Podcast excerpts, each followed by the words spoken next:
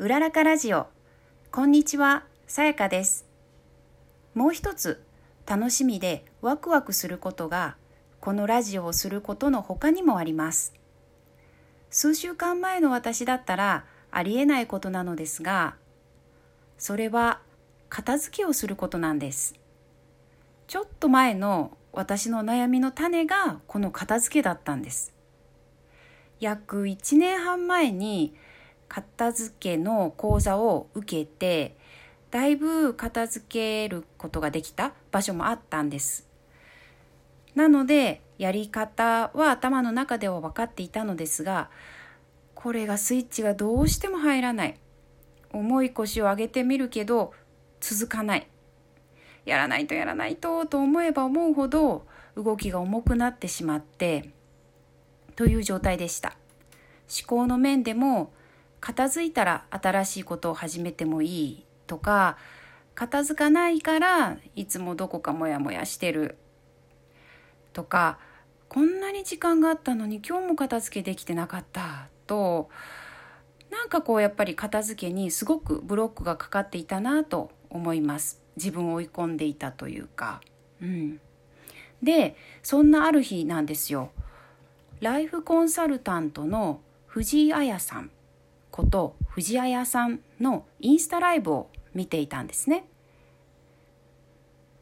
この藤彩さんを知ったのは音声アプリヒマラヤの本田光一さんと世界一ゆるい幸せの帝王学という番組でした。またこの話はしたいなと思います。その藤彩さんのインスタライブ時間がないは思い込み自分時間の作り方というテーマでお話をされていました。そしたら割と見ているとコメントを読んでくださっていることに気がついたんです。ああこれは仕事あの片付けのことが気になっていたのでわこれはもう「えい送っちゃえ!」と思って片付けが苦手です。自分でやらないととは思うのですがどうやって手放したらいいですか？と送っちゃいました。そしたら拾ってくださったんですよ。ドキドキしました。あの遠くの遠くの藤谷さんが私の質問に答えてくれるんだっていう感じですよね。藤谷さんは片付けて思考の整理になるからサポートしてもらいながらでも自分でやった方がいいよと答えてくださいました。またまたここでもビビビビビッときまして夜の11時ぐらいだったとは思うのですが、以前からネット検索で気になっていた方に、もうお願いしようと申し込みをしました。このもうやるしかないと勢いがつくと早いんですけどね。